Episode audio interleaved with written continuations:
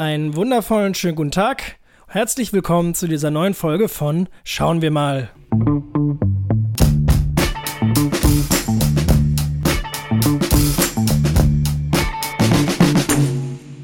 Yo, Bro, es geht. Yo, yo, Bro. Na? Hast du, hast, hast du die Anspielung verstanden, Bro? Ja, ja, ja, habe ich tatsächlich, tatsächlich habe ich sie gecheckt, ja. Obwohl ähm, es schon so lange wieder her ist. Ja, ah ja, halb so wild. Aber ja. ähm, geht's dir denn gut, Dennis? Bist du, bist du in voller, bist du, bist du in der Stimmung, über so einen langen Film zu reden? Ich bin richtig krass in der Stimmung. Ich meine, wir haben ja bisher immer die anderthalb Stunden ganz gut vollgekriegt. Ich bin mir sicher, wir schaffen diesmal auch drei. Gar kein Ding. Obwohl bei ähm, dem Film, also ich finde, der kommt ja auf drei Stunden mit relativ wenig Handlung aus. Ja, ist ja ähnlich wie bei uns. Also dauert lange wenig Inhalt. ja. ja, schauen wir mal. Also ja, also wir sind, wir reden äh, natürlich über Avatar The Way of Water von James Cameron von 2022. Ähm, ist jetzt schon wieder ein halbes Jahr her, dass er rausgekommen ist. Ähm, aber tatsächlich haben wir jetzt schon öfter von Leuten gehört oder den Wunsch äh, geäußert bekommen, doch tatsächlich nochmal über Avatar zu sprechen. Wollten wir eigentlich nicht, weil wir gedacht haben, da haben schon so viele Leute so viel gutes Zeug zu erzählt. Ähm, warum sollten wir das auch nochmal tun? Aber wir tun es jetzt trotzdem. Ja, vor allem, also ich muss sagen, ich, ich verstehe, warum man den Film besprechen möchte, weil James Cameron hat wieder einmal bewiesen, dass er der Baus des äh, Boxoffice ist. Ähm, und ich hätte auch erwartet, bevor der Film rausgekommen ist, dass das grandios schief geht. Also ich, ich, muss wirklich sagen, ich, meine Erwartungen waren, das geht schief.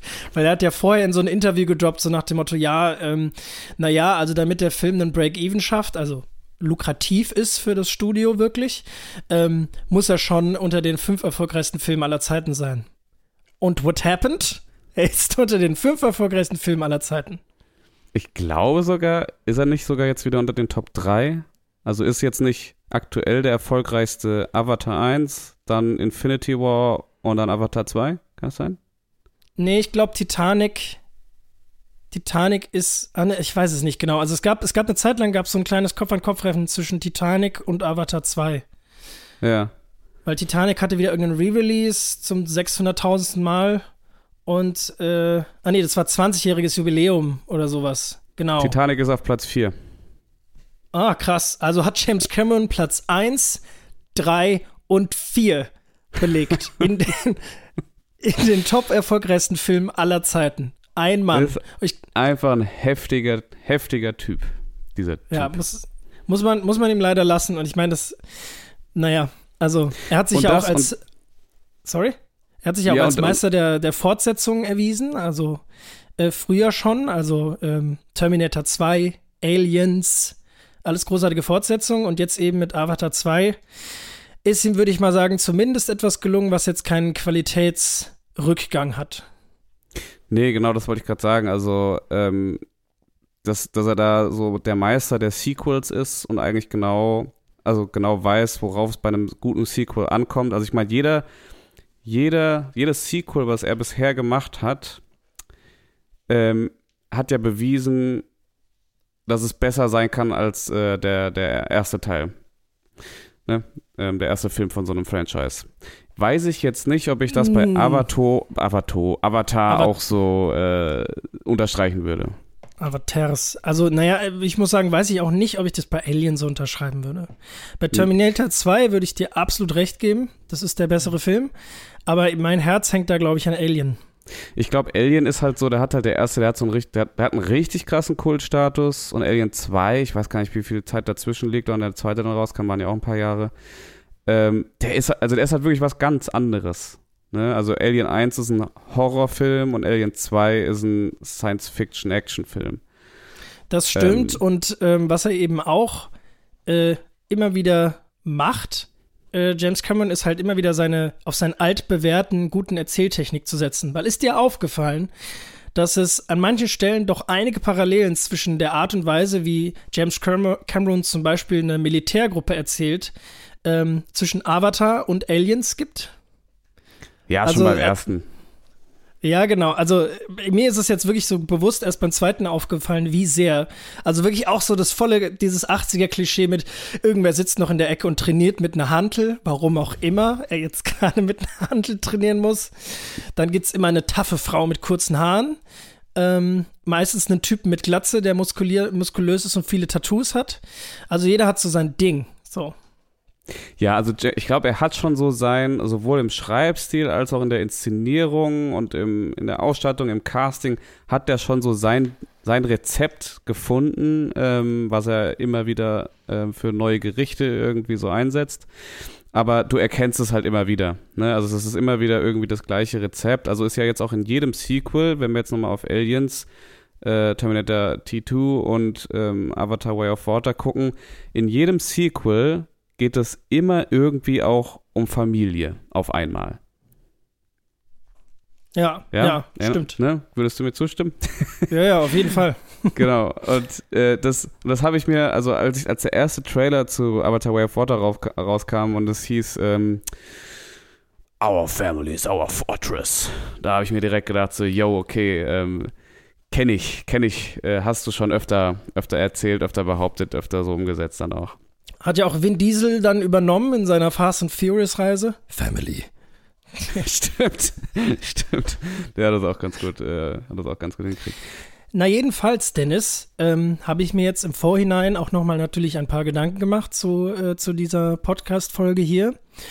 Und ich hatte dir auch erzählt, das hast du ja vorhin schon mal kurz erwähnt, dass ähm, uns zum Beispiel unter anderem ein, ein Mensch, äh, der die uns anscheinend zuhört, äh, ab und zu.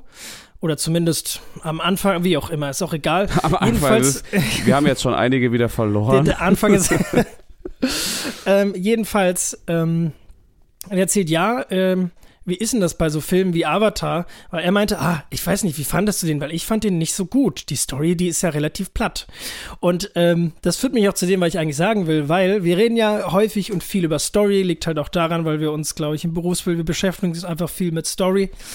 Ähm, und dieser Film hat im Verhältnis zu seiner Lauflänge reichlich wenig davon.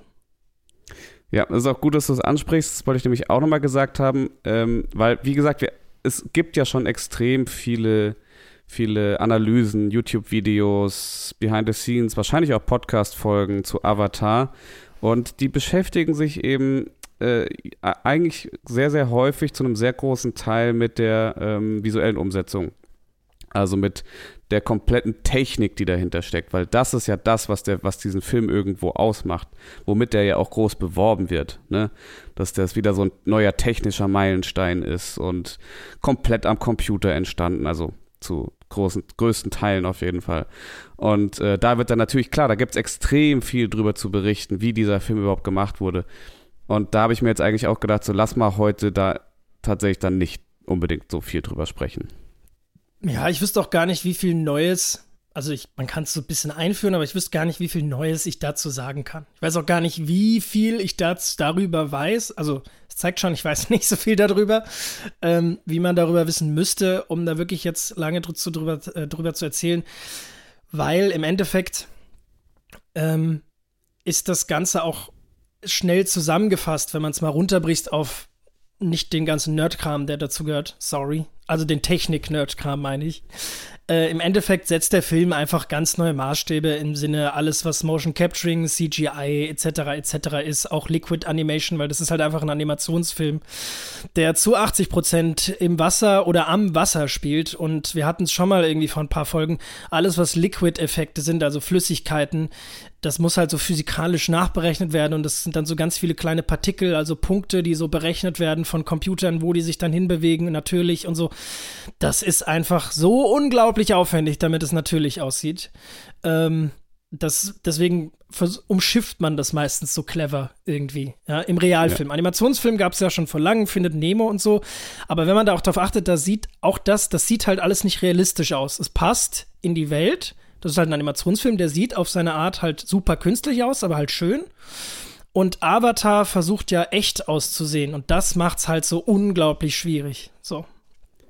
Die waren ja schon bei Findet Nemo, haben die ja den Film, also ist ja bei jedem Pixar-Film, jeden Pixar-Film nutzen die im Grunde, um sich selber weiterentwickeln zu können. Ne, das äh, gibt es auch eine nette Doku dazu. Und auch bei Findet Nemo ging es halt größtenteils darum, wie können wir die Technik verbessern, wie wir Wasser Liquid ähm, animieren. Und das haben die da ziemlich gut gemacht und seitdem ist natürlich viel passiert und ähm, ja, Avatar hat da natürlich jetzt nochmal eine riesen Schippe draufgesetzt. Eine wahnsinnig große Schippe. Ähm, genau, also viel mehr würde ich eigentlich auch gar nicht sagen wollen, unbedingt zu, zu dem ganzen ähm, Technikkram. Ich habe später, vielleicht habe ich noch eine nette kleine Anekdote zu den Unterwasseraufnahmen, ähm, die ich persönlich ganz, ganz äh, interessant fand. Ähm, Mal gucken, wie es den anderen da draußen so geht, wie interessant das ist. Ich bin gespannt. Aber das gespannt. ist eine gute Überleitung zu, also ich habe jetzt, glaube ich, eine relativ gute Überleitung zu unserer Geschichte, zu unserer Geschichtsanalyse, zu dem Film als Film. Und zwar, um quasi die Frage dieses äh, einen Bekannten von mir, der mir da äh, eben geschrieben hat, äh, kurz einmal aufzugreifen, hat gemeint, okay, wie findest du den, wie findest du die Geschichte davon? Und ähm, ich ich, also meiner Meinung nach, ich weiß nicht, wie es dir geht, Dennis, aber meiner Meinung nach ist halt Avatar ein Film, ähm, bei dem es nicht darum geht. Also es geht nicht per se um die Geschichte, das ist ein Film wie ein Freizeitpark. Also das ist ein bisschen wie eine neue Form von Freizeitattraktion. Äh, das heißt, alle Menschen sagen, ah, das musst du gesehen haben, das ist so krass, das ist so ein krasses Erlebnis, weil das sind so tolle Bilder und das ist so eine wahnsinnige Technik, das ist so unglaublich, was die da auf die Beine stellen. Und damit das alles funktioniert, braucht es natürlich eine Story, eine Geschichte, die funktioniert. Um das wirklich große Publikum abzugreifen, brauchst du das. Du musst es ja irgendwie erzählen können. Und das brauchst du und das reicht dann aber auch, wenn du sie hast, dann ist es, dann reicht das so, weil das der Effekt und die große Zuschauermasse wird halt mit etwas anderem dahin gezogen.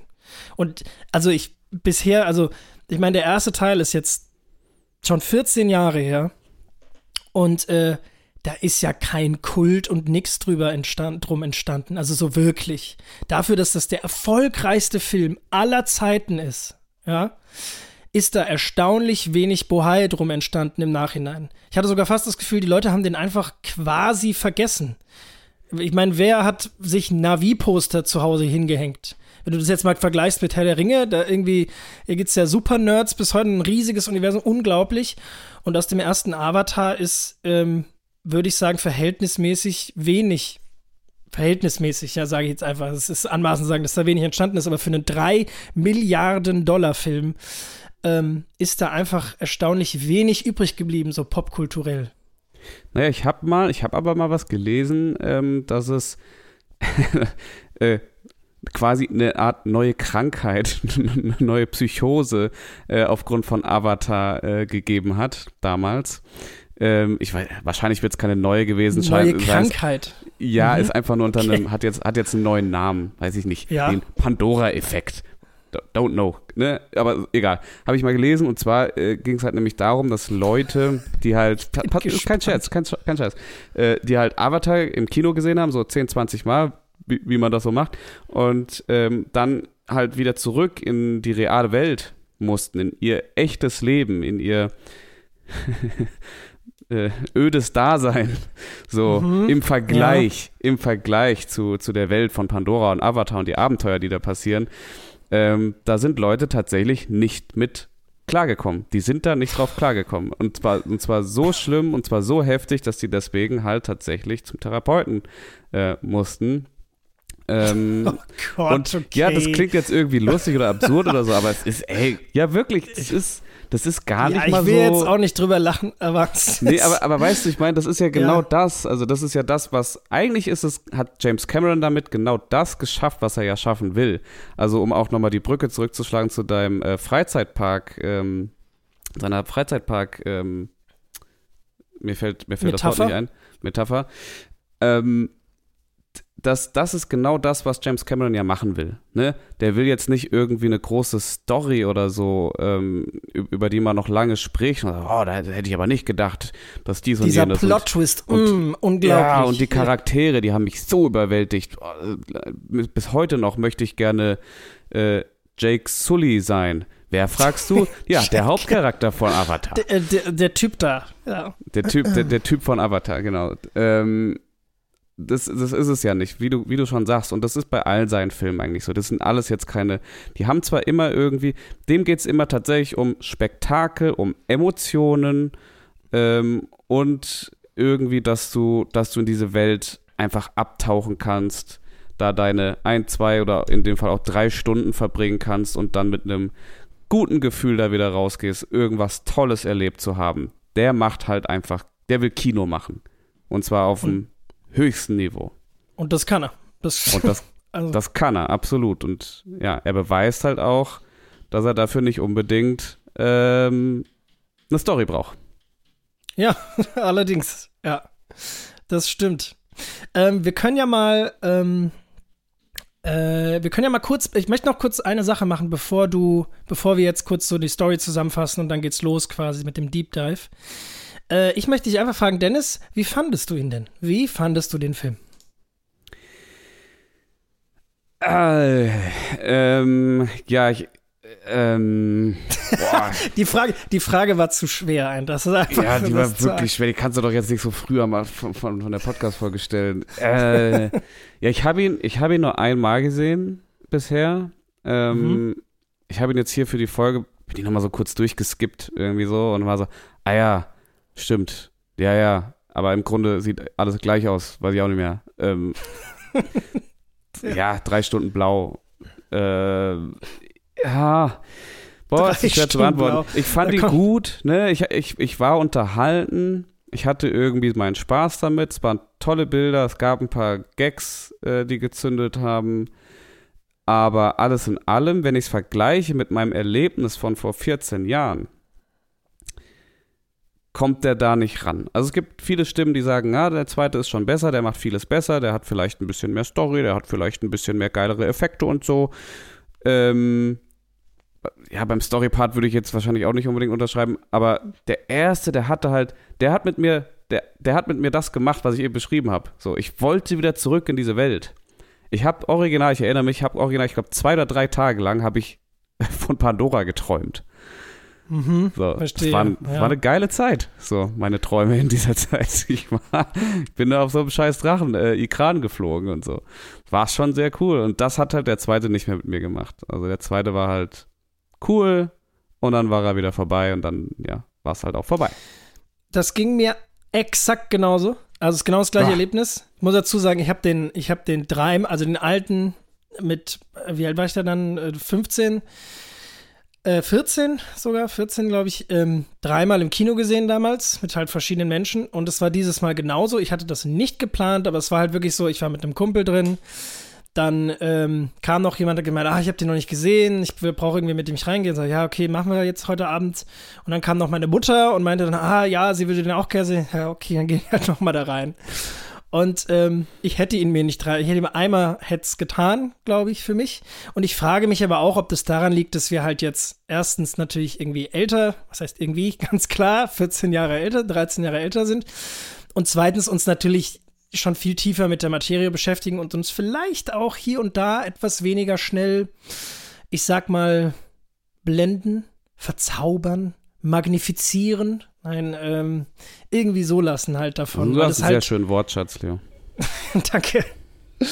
ähm, äh, äh, von sowas halt, äh, ja, irgendwie halt so, ich sag mal, manipulieren lassen. So. Das ist so, das ist jetzt ein bisschen arges Wort, aber so das, was ich finden würde, weil auch ich, ich würde Menschen, die sagen, die, dass sie den zweiten Film besser finden als den ersten, würde ich nicht zustimmen, weil ich finde, der erste hat einen guten Job gemacht, damit der mit dem Wolftanz exakt gleich nachzuerzählen, nur in einem anderen Setting, das sehr schön ist. Oder Pocahontas. Ja, genau. Also, ähm, genau. Also, Eig das, eigentlich das die, klassische, die klassische, äh, wie nennt man es, äh, White Savior Story. Die White der Savior weiße, Story, genau. Der weiße Ami kommt äh, zu einem zu einem äh, zu irgendeinem Native äh, Indigenen Stamm, genau. Zum indigenen ja. Stamm und äh, rettet es, weil die es selber nicht können. Deswegen muss der weiße Armee das tun. Ja, im Endeffekt ist das so eine Story, aber wie gesagt, damals hatte ich, ich wie gesagt, damals hatte ich ähm, diese Political, Political Correctness natürlich auch gar nicht im Kopf und ähm, ich fand es damals, ich war natürlich beeindruckt von den Bildern von der Welt. Aber irgendwo kennt man ja Pandora jetzt schon und äh, deswegen hat's mich, hat mich der zweite jetzt nicht so nachhaltig beeindruckt äh, wie der erste als Erlebnis. Das ist, glaube ich, so erstmal das, also als Film. Als wirklich Film, ja. Ich meine, ich bin auch mitgegangen und dann irgendwie wurde man auch mal emotional und solche Sachen gab es für mich auch. Und das ist schön, dass der Film das schafft, weil wenn er das nicht schaffen würde, dann, dann wäre es, finde ich, wirklich einfach nur ein billiger Trick. Also dann wäre für mich der Film nur noch ähm, zwar super aufwendig, aber nur noch eine coole Show auf von den neuen aktuellen Technikstand. So. Aber ähm, er schafft es ja noch, mich zu erreichen, hat es geschafft, deswegen ist das schön. Aber äh, ja, also ich würde es auch bei einem Gut belassen. Ja. Und damit äh, würde ich tatsächlich äh, in die Story einsteigen. Willst du vor den Film nochmal zusammenfassen? Ja, Wenn machen ja, wir mal ganz kurz. Nur, schaffst, den, schaffst du das in drei Sätzen? Weil bis, bis hierhin hab, wird ihn wahrscheinlich jeder gesehen haben, nehme ich mal an. kann, wir sind noch nicht im Spoiler-Teil, aber ich mach's schnell, okay? Ich ja, schnell. Ja, ja. Der Film dauert lange und wir haben. Ja, obwohl, pass mal auf, wenn wir jetzt über die Story reden, sind wir in vier Sätzen plötzlich durch, weil die so eng, so kurz ist. Ja, okay. okay. Egal, okay, ich, ich reiße es mal kurz an. Also, die Hauptfigur, für alle, die es nicht vergessen haben sollten, ich hatte es krass vergessen, ich wusste überhaupt gar nicht mehr so wirklich über die, über den Charakter dieses, ähm, dieser Hauptfigur Bescheid. Jake Sully lebt ja jetzt als äh, Chef, als Stammesführer ähm, von dem Stamm, äh, gemeinsam mit seiner Neytiri heißt sie, gespielt von Zoe Saldana, ähm, äh, sein Leben auf Pandora. So, und hat mit ihr vier Kinder gezeugt. Vier richtig? Eins? Mm, nee, ich glaube drei. Drei Kinder und eins, ein, ein Kind haben sie aufgezogen und dieses, zwei. Äh, beziehungsweise zwei Kinder, zwei Kinder hat er nur. Die haben drei gezeugt und zwei haben sie, haben sie sich dazu gesnackt. Oder so. Ich habe den Film dreimal gesehen und habe schon wieder vergessen. okay. Egal, sie haben viele Kinder, okay? Eins dieser Kinder äh, ist ganz besonders an dieser Stelle. Ähm, und zwar ist das Kiri, gespielt von Sigourney Weaver. Äh, wer sich jetzt erinnert, ah, Moment mal, Sigourney Weaver, war das nicht diese eine Doktorin, die im ersten Teil getötet wird? Ja, das stimmt, das ist die. Und äh, die ist jetzt, äh, die ist doch nicht gestorben, weil sie noch mit ihrem Avatar verbunden war und der ist nicht so wirklich tot und lebt aber auch nicht und wird bis heute in so einem Koma erhalten und der hat ein Kind gekriegt im Koma und dieses Kind ist jetzt Kiri.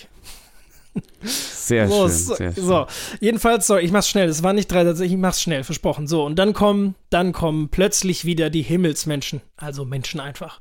Eine neue Truppe von Menschen kommt dahin, will wieder die Rohstoffe äh, von diesem Planeten haben. Es bricht wieder ein Krieg aus. Und das ist, glaube ich, das, was man sagen kann. Ja, Dankeschön. schön zusammengefasst. Ähm, ja, und äh, ganz toll an dieser Stelle, um nochmal ähm, auf eben zurückzuspringen. Ähm, dieses Mal ist es nicht der weiße Mann, äh, der ähm, den indigenen Stamm retten muss, sondern es ist der weiße Mann, der ähm, die Hölle über die hereinbrechen lässt, tatsächlich. Also er mhm. ist ja sogar schuld am Ende für das, was dann da später im Film passiert. Mehr oder weniger. Ja. Jo, und damit äh, let's go, let's dive into the Spoiler Talk. Spoiler Talk. Gänsehaut. Wir starten mit einer schönen Zusammenfassung, ähm, ganz klassisch, wie es die alten Serien damals gemacht haben. Es hat wirklich eigentlich nur gefehlt, dass am Anfang des Films so in, in, äh, von weiß auf schwarz da gestanden hätten, dann mit so einer richtig schönen, äh, tiefen Stimme gesagt wird, was bisher geschah. Oder bisher bei Avatar. Ja, Sowas, ich möchte, weißt du? möchte da für dich ganz was am Anfang fragen. Findest du, der Film stolpert am Anfang so rein, so die ersten Bilder?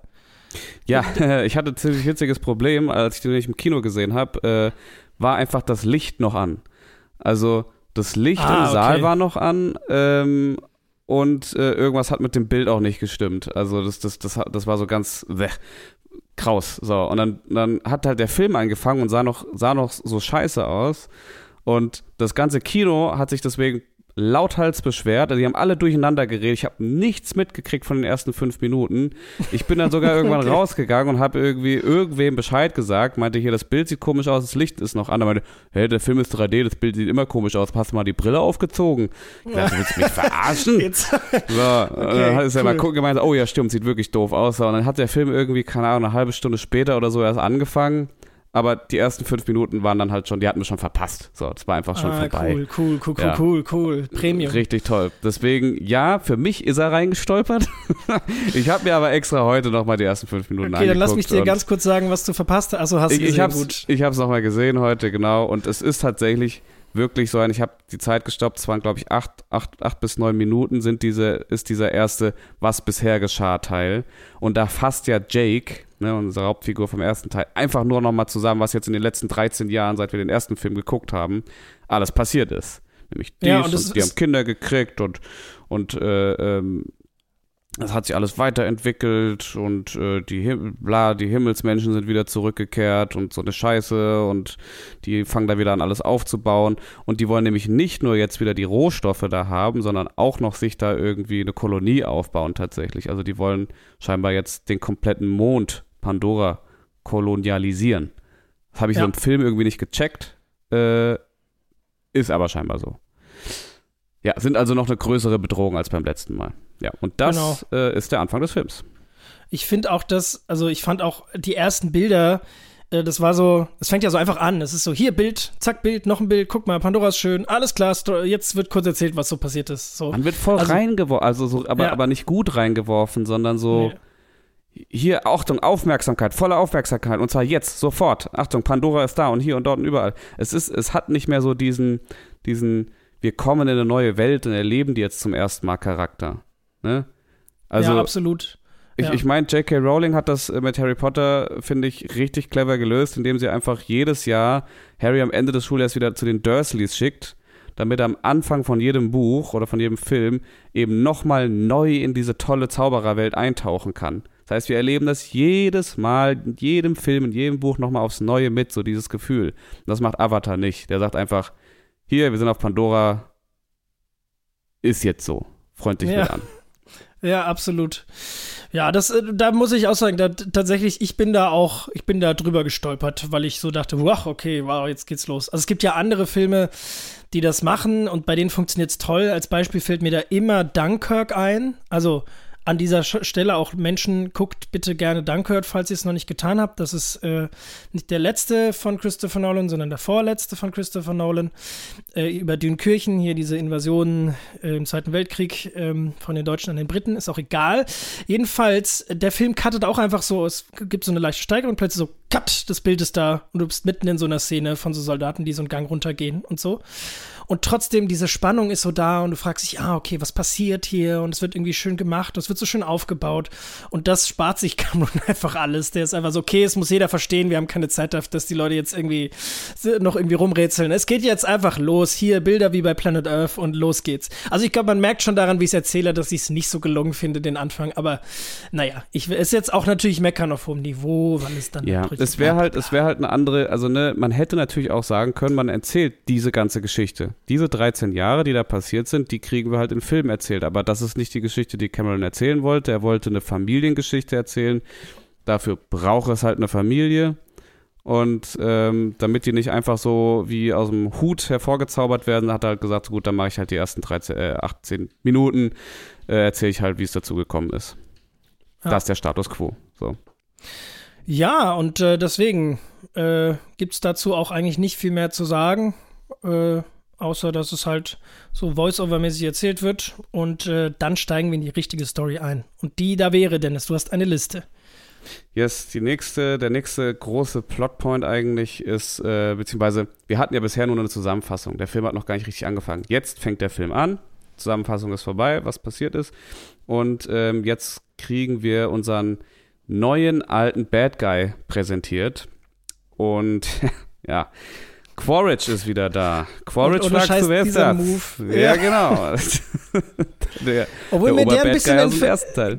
Ja, der ist mir ein bisschen in Erinnerung geblieben. Der ist mir tatsächlich in Erinnerung geblieben. Den fand ich damals terrifying, also den fand ich gut gemacht im ersten, Kino, war gut, im ja. ersten Film.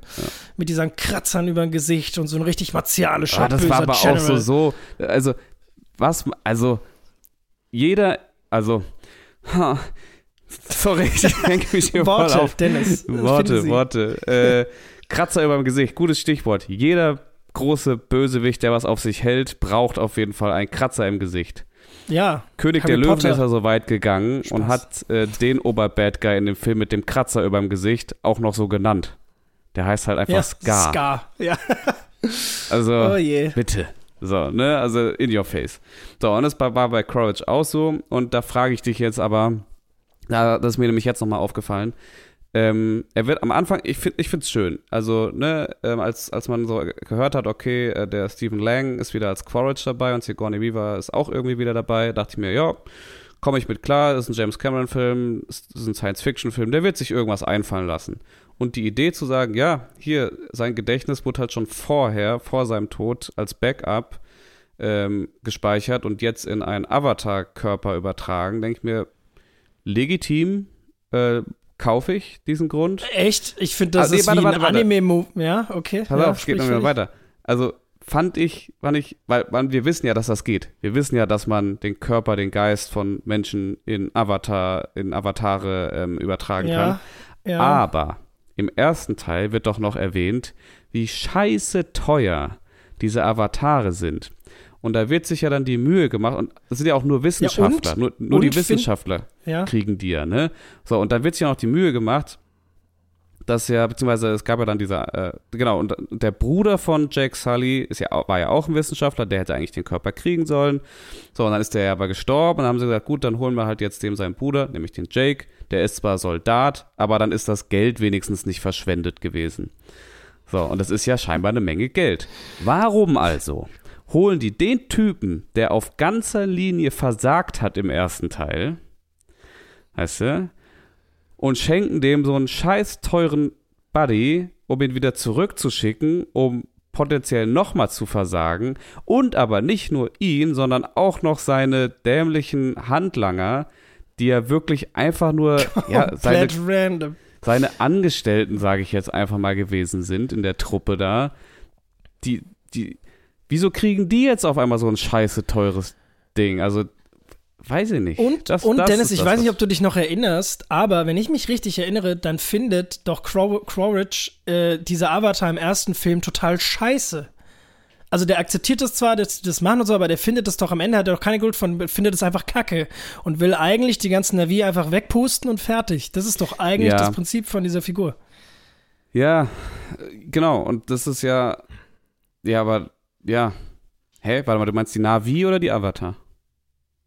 Die Avatare, tatsächlich. Also ich, wenn ich so. mich richtig erinnere, dann findet äh, Quaritch auch dieses Programm nicht so geil. Also das ist halt Ja, so genau. notwendig Gut. und er ist froh, dass jetzt ein Soldat da drin ist, aber es ist halt so, eigentlich würde die gerne wegpusten und fertig. So. Also es Ja, ist alles ja. so, es ist halt, es ist halt arg. Äh, ja, was, naja, also ich finde, also es ist einfach arg, es ist, es ist sehr konstruiert. Es ist halt so ein Anime-Move, so nach dem Motto, ja, und jetzt kommt er doch wieder, Surprise, wir sind bei Haus des Geldes, Leute, ganz im Ernst.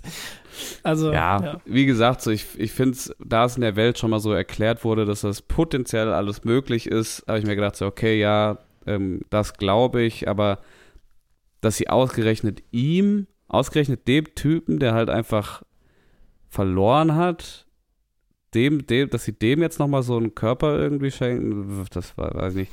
Und ja. das ist, das ist grundsätzlich so ein bisschen so ein Ding, weil er äh, nimmt das zwar hin, sagt so, ja, okay, dann bin ich halt jetzt ein Avatar, äh, ist auch okay, aber dass er dann halt so sagt, ähm, ich bin aber nicht mehr der Alte. Das sagt er die ganze Zeit. Sagt, ich bin nicht mehr dieser Typ, das macht er ja dann auch äh, sehr bildhaft deutlich, indem er da, ne, die finden ja dann irgendwann auch sein, Hamlet. seine Leiche, sein, genau, sein, sein äh, Totenschädel und den zerdrückt er dann in der Hand so. Ja, ich bin ein ganz harter Kerl und ich bin nicht dieses Weichei, ich bin nicht mehr dieser alte Typ, so, ne? Und das sagt er ja auch zu, zu seinem Sohn, zu ähm, Spider, ne? Der, der Ja. Adoptivsohn von äh, Jake. Ist ja sein richtiger Sohn, so. Und da sagt er auch immer, ich, hey, sorry, aber der Typ, der dein Vater ist, der bin ich halt nicht. Komisch aber, dass er trotzdem irgendwie immer noch der Typ ist, der sich gerne an Jake rächen will. Warum Ja, hat er denn noch ich, immer diese, dieses Rache-Ding im Kopf so, wenn er doch eigentlich gar nicht mehr dieser Typ ist? Ja, ich glaube, das ist eher so, das ist eher so ein, weißt du, das ist so ein Statement, dass er jetzt noch krasser ist. Das ist so ein Next Level. So, ich bin jetzt äh, die Super Saiyajin Avatar-Version von, äh, von Quaritch. Das ist so die Idee. Ja, aber das ist so, für mich klingt das eher so ein bisschen ähm, Midlife-Crisis-mäßig. Äh, okay, das finde ich gut. Also, Quar Quaritch in der Midlife Crisis, so heißt die Folge auf jeden Fall. Also, ja. äh, das finde ich gut. Also, äh, James Cameron saß da mit seinen 15 Autoren äh, in der Hinterhand. Er hat das doch alleine ja, geschrieben. Nee, da ah, nee, sind auf Josh, jeden Fall Josh irgendwelche. Friedman hat das noch. Da, das da noch sind irgendwelche Co-Out. Echt? Sind da nur zwei? Safe? Ja, okay, krass. Ja, wer stimmt. weiß, ob da noch irgendwelche Ghostwriter mit dabei sind. Ja, egal. Auf, auf jeden Fall ähm, hat sich gedacht, ja, stimmt, wir, wir holen jetzt einen General in der Midlife Crisis, äh, der jetzt sauer ist. Finde ich gut. Eine gute Idee. ja. Genau so. Und, das, und, da, und davon wird ja die Story getrieben. Ne? Ja, und dann kriegt der, und das ist mein nächster Punkt, dann kriegt der ja von, ist witzig, ich hätte nicht erwartet, dass das heute ein Rant wird, aber es ist, naja, wenn man nur über die Story redet, egal. Also, ähm, dann kriegt der ja von einem, von einem anderen General, einer weiblichen General, ähm, diesen Auftrag, das klar zu machen. Und die wird ja, ich weiß nicht, ob es dir auch so ging, die wird ja wirklich so eingeführt also Cameron nimmt sich ja kurz die Zeit, diese Figur so ein bisschen aufzubauen, dass die so auch so krass ist und so. Und irgendwie so boxt die am Anfang und dann macht die ihm so Ansagen und so. Und dann ist die einfach weg. Das ist einfach kein Thema mehr für den Film. Ja, ich glaube, ich glaube, das macht er mit einigen Charakteren. Das macht er unter anderem mit Kiri, also mit Kiris. Ähm, Kiri ist ja Jesus, ne? Ähm, weiblicher Jesus. Hast du mitgekriegt? Äh, unbefleckte nee. Empfängnis äh, kann mit, oh, kann mit okay. Gott sprechen äh, ja, okay, ja. und so weiter, ne? Äh, Kyrios ah, Jesus. Mhm, und ja. auch das. Krass, dass mir das nicht aufgefallen ist, Alter. Stimmt, ja, absolut. Ja, ne? und, und sowas baut er ja auf, aber löst es halt nicht ein in diesem Film, weil er ja schon drei weitere Drehbücher geschrieben hat, beziehungsweise mhm. einen weiteren Film komplett verfilmt hat und die Hälfte vom vierten, glaube ich, auch schon verfilmt hat mittlerweile. Ja, das ist naheliegend. Ich verstehe. Ja. Also der baut da vieles auf und ich glaube, dass dieser andere General, weißt du, meine Theorie, ich greife jetzt mal ein bisschen vor, äh, meine Theorie ist, dass ähm, Quaritch in den nächsten Filmen gar nicht mehr der Bad Guy ist, sondern zu den Guten geht und der weibliche General, die wird der oberneue Bad Guy. Mhm. Und dann gibt es noch diesen Typen, der einen Arm verliert. Ich glaube, der ist auch noch pisst. Dann um das. Ja, ich glaube, der ist weg. Ich glaube, ich glaube, da ging es nur darum, äh, so ein bisschen Karma zu erzeugen. Ich glaube, hm. für, für mehr war der nicht da. Ah, weiß ich nicht. Der wird ja schon, naja, egal, wer weiß. Komm, wir werden ja, sehen. Kommen komm wir noch zu. What ähm, happens next? What happens next? Genau, wir sind ja jetzt äh, in der Rebellion. Ne? Also die Menschen sind ja jetzt seit einem Jahr, es gibt ja dann nochmal einen Zeitsprung, die sind jetzt schon ein Jahr wieder da, haben sich da wieder komplett breit gemacht und so und äh, Jake führt die Rebellion an, zusammen mit seinen beiden Söhnen, die unter anderem auch da mit dabei sind. Und dann gibt es ja eben diesen, äh, wie heißt er? Oh, Achtung, jetzt kommen die Namen. Netayim ist, glaube ich, der. Ältere. Netayim ist der Ältere, ne? Der, der, der, wo alle, ey, das nervt, das hat mich so genervt, alle immer so, oh, Netame ist so toll, Netame ist der Beste und Netame kann immer alles so super und so. Und Loak, der jüngere Bruder, der wird von den ganzen Film von vorne bis hinten gedisst. Von seinem Vater. So, aber nonstop und von den anderen auch. So, und am Anfang passt das noch. Am Anfang gibt es diese Szene und dafür ist diese Szene auch da. Ja, es gibt diesen Angriff so auf diesen Zugüberfall, dieser Raubüberfall. Und dann sagt der Loak, der eigentlich nur aufklären soll, hey komm, wir gehen da rein und machen mit. So, und äh, sagt der Tam, nein, bist du verrückt, bla bla bla. Und dann werden sie natürlich erwischt und Loa kriegt natürlich dann den Arsch voll. So. Und da denkt man natürlich wirklich, ja, okay, Loa, das war aber auch echt dumm. Also, sorry, es war auch blöd. So. ja. Aber eigentlich fast alles, was er danach macht, sind immer gute Intentionen, die er da hat. Er will es immer gut machen, er will es immer richtig machen, er will immer eigentlich auch seinem Vater irgendwie ähm, beweisen oder, oder, oder will, dass sein Vater stolz auf ihn ist. Und er kriegt immer auf den Arsch. Jedes Mal. Mhm, ja. Aber das ist natürlich, also ich fand es halt dahingehend vorhersehbar, was Cameron vorhat mit diesen Figuren. So. Und das löst sich ja im Film genauso ein. Also, dass er quasi für den einen eine Fallhöhe baut, dahin, dass er dann eben wir sind schon im Spoiler-Talk, dass er dann eben sterben kann, sozusagen, quasi, weil der ja so toll ist und so super und ah und so. Und der, dem anderen gibt er eben die Möglichkeit, äh, indem er den runterdrückt immer weiter, dass der sich quasi das überwinden kann und dann zum Helden werden kann. Das ist das wahrscheinlich, was dann äh, im nächsten Film sich so richtig auflöst. Das habe ich mir aber schon relativ früh, ich glaube so ab der Hälfte oder so, habe ich mir schon irgendwann gedacht, so okay, dieser Netayam, also entweder wird der böse oder er stirbt. Ja, das meine ich gerade, genau. Ja, ja, ja also genau. Das, das, das ist ja. genau das. Also er ist dahingehend perfekt aufgebaut. So ganz klassisch. Ja. Nur halt sehr, also sehr, sehr, also ich fand es sehr vorhersehbar. Also es, ja. Ja. Also man, man, ich also, spüre, also ich habe in dem Moment gespürt, aha, das soll passieren. So. Ja, genau. Das soll ja, natürlich ja, eigentlich, das soll eigentlich ja quasi in dem Film nicht so sein, dass du denkst, aha, okay, jetzt soll ich das fühlen oder jetzt soll das passieren dann. Ähm, aber das ist halt nicht so einfach, gerade auch an eben Publikum, das schon hunderttausende Filme gesehen hat, wie halt fast alle Menschen mittlerweile, man ist mit Filmen aufgewachsen und eben Erzählstrukturen nicht bewusst, aber zumindest unterbewusst kennt. Und ich weiß nicht, wie es dir geht, aber ich merke das auch, meine Mutter zum Beispiel kann auch, die macht es gerne, wenn wir was gucken zusammen, dann sagt die, ach, weißt du, weißt du, was passieren wird? Und dann sagt sie mir, was passieren wird und in, ich sag mal, 80 Prozent der Fälle passiert genau das. So, weil sie einfach unterbewusst, das gar nicht bewusst, einfach unterbewusst verstanden hat, wie so klassisches Storytelling funktioniert. Ja, ja, es ist, ist tatsächlich sehr witzig, das stimmt. Also, das ist halt, das ist halt super schwer. Also, weil dann eben eine Geschichte zu schreiben, die, und da ist ja Ryan Johnson äh, eigentlich äh, ganz groß drin, so, hatten wir letztes Mal, glaube ich, schon mal irgendwann drüber gesprochen. Der kriegt das ganz gut hin, so die Erwartungen eben nicht zu erfüllen. Also, der baut etwas auf, wo du eigentlich, je, wo jeder sagen würde, mit dem Zeigefinger sagen würde, ich weiß ganz genau, was jetzt passiert. Das ist so dumm, das ist so klar. Und dann passiert es halt genau nicht. So, ja. und das macht der wirklich sehr gut. Und ich glaube, James Cameron geht es halt gar nicht darum. Der will halt eine krasse Welt erzählen, der will, wenn du in dieser Welt drinne bist, dann hast du verfickt nochmal nicht darüber nachzudenken, was als nächstes passiert. So, ich glaube, ich glaube, das waren sogar seine Worte. das habe ich, hab ich, mir jetzt Kann nicht sein. ausgedacht. Ähm, der, der haut ja gerne mal solche Dinge raus. Und äh, ja, fertig. So, und dann hab, hab eine fucking gute Zeit und halt die Klappe. So. Ganz kurz an dieser Stelle, um es kurz einzuwerfen, sollte es jemand nicht wissen, Ryan Johnson ist äh, der Regisseur von unter anderem den Knives Out-Filmen, gibt es jetzt schon zwei von.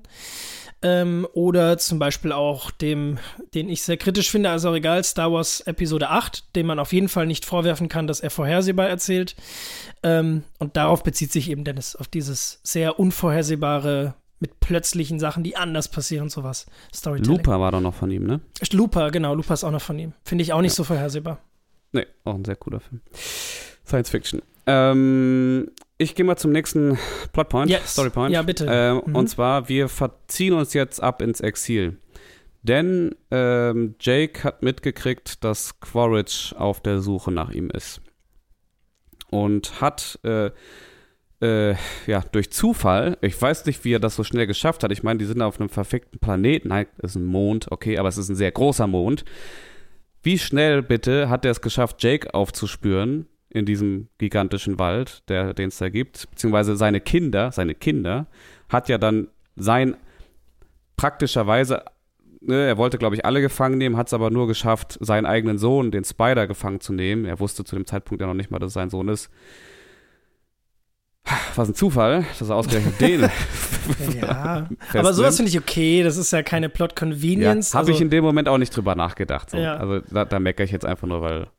weil um es kurz, einzusch kurz einzuschieben, Plot Convenience äh, ist quasi etwas, ähm, was irgendwie, wenn man einen Film entwickelt, ein Drehbuch entwickelt, dass man etwas reinbringt, was halt ähm, die Figur, ein, äh, irgendeinen Zufall irgendwas, was zufällig passiert, was halt die Figuren äh, weiterbringt in der Geschichte, aber halt meistens halt positiv. Also so ein billiges Beispiel zum Beispiel in Hobbit. Äh, da sind die dann, äh, kommen die da an in Bruchtal und müssen irgendwie ein Schriftstück übersetzen lassen und dann kriegen sie gesagt von, äh, kriegen sie gesagt, ja, hier diese Mondrunen, das ist was ganz Besonderes und das kann man nur äh, in einem Mond lesen, irgendeinem besonderen Mond, äh, Mond den gibt es nur alle 200 Jahre. Und dann im nächsten Satz. Und der ist zufällig genau heute. genau. Das ja. ist, ja, das ist halt also so Plot Convenience, ja. Ja, genau. Schönes Beispiel. Gefällt mir sehr. Äh, ja, also das in dem Fall war auch Plot Convenience, dass er ausgerechnet äh, auf die Kinder trifft und dann ausgerechnet seinen Sohn äh, festnimmt, obwohl er nicht weiß, dass es sein Sohn ist. Ja.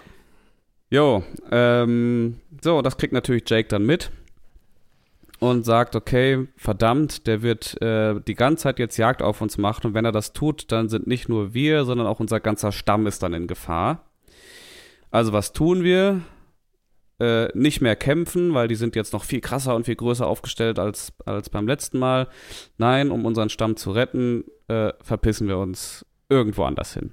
Ganz weit weg. Und das wird ja dann in einer schönen Montagesequenz gelöst. Montagesequenz, ich weiß, weiß nicht, ob wir es schon mal erklärt hatten, ist quasi einfach nur eine äh, Aneinanderreihung von sehr kurzen Ausschnitten ähm, über einen bestimmten längeren Zeitraum. Äh, Montagesequenzen werden vor allem ganz gerne gemacht, wenn es zum Beispiel darum geht, zu trainieren, sei es Im jetzt. Prozess äh, irgendwie darzustellen. Prozess, genau. genau ne? Also wie gesagt, in, in vielen, vor allem in Boxfilmen oder in, in, in Filmen, wo es ums äh, ähm, darum geht, irgendeine neue Technik zu erlernen, dann siehst du halt, okay, äh, dreimal hintereinander an drei verschiedenen Tagen fällt er damit auf die Fresse. Am vierten Tag klappt es ein bisschen besser. Am fünften Tag klappt es nochmal ein bisschen besser. Und das siehst du in ganz vielen verschiedenen Abschnitten, einfach nur um zu erzählen, okay, es ist ein längerer Zeitraum, der hier passiert, aber wir erzählen den nur in einer ganz kurzen in, in, für uns in einer ganz kurzen Zeit. Das machen die hier auch mit einer Montage.